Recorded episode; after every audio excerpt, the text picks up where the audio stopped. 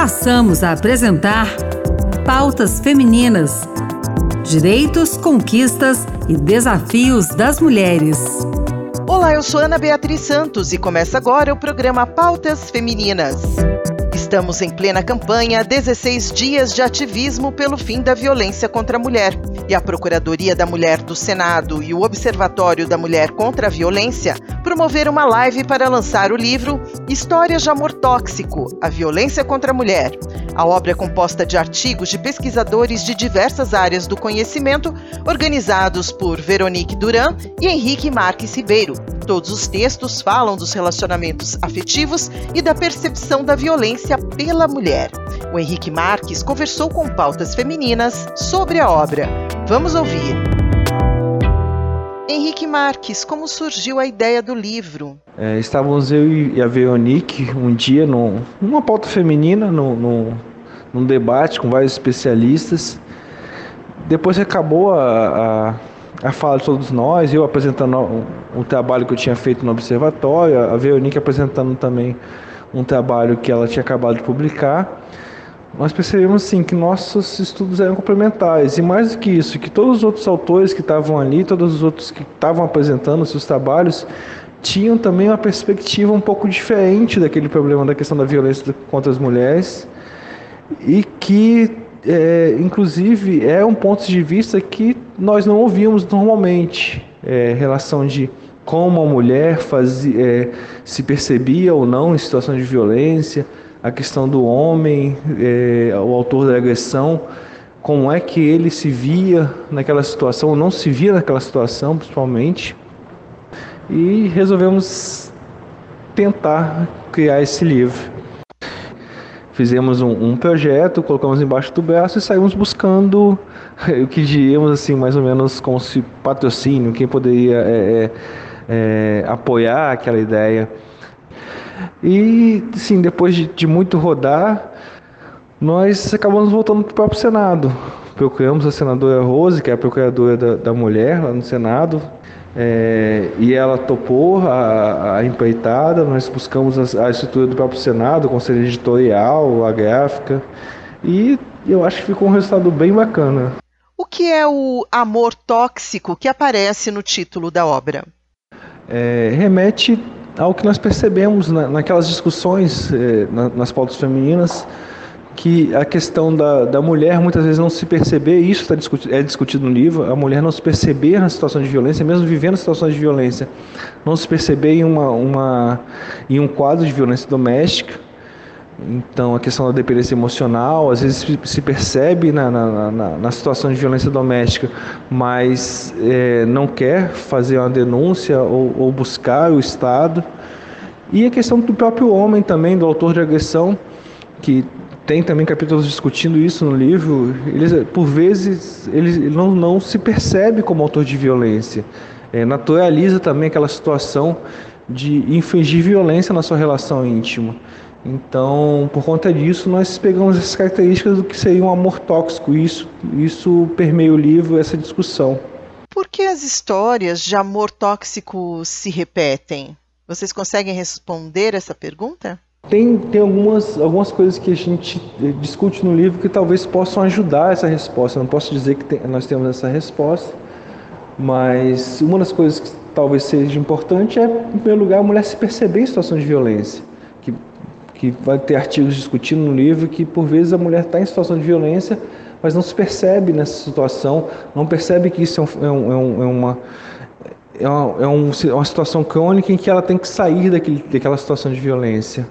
Outra coisa, o agressor também tem que se perceber, o autor de violência tem que se perceber no papel que aquele papel de autor de violência não é o papel adequado no relacionamento saudável.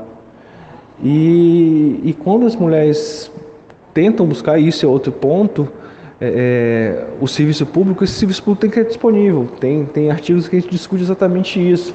Que, por exemplo, a saída policial nem sempre está disponível a todas as mulheres. E talvez não seja a saída que todas as mulheres queiram. Então a gente tem que pensar formas de alcançar essa mulher para além da denúncia ou trazer a justiça, fazer a justiça ser mais acessível a mulheres e homens em situação de violência, para que isso seja mitigado pelo Estado. Como fazer para as histórias não se tornarem recorrentes? Bem, o livro faz essa e muitas outras discussões. Não posso enganar ninguém e dizer que nós temos respostas para essas indagações ou indicações exatas do que fazer a partir desse cenário, mas há discussões muito interessantes e o livro pode ser adquirido pelas pessoas ou na livraria do Senado ou mesmo baixado gratuitamente online na Biblioteca do Senado. Então, assim, nós tivemos esse trabalho de produção, de trazer esses autores e disponibilizamos a toda a população, a todos os especialistas que queiram conhecer um pouco dessa discussão. Nos colocamos também à disposição, nós do Observatório da Mulher contra a Violência, para estar discutindo, para estar conversando, para estar mesmo criticando o que está escrito ali, porque eu acho que é assim que a gente pode tentar superar esse quadro de violência que atinge toda a sociedade. Agradecemos a participação do Henrique.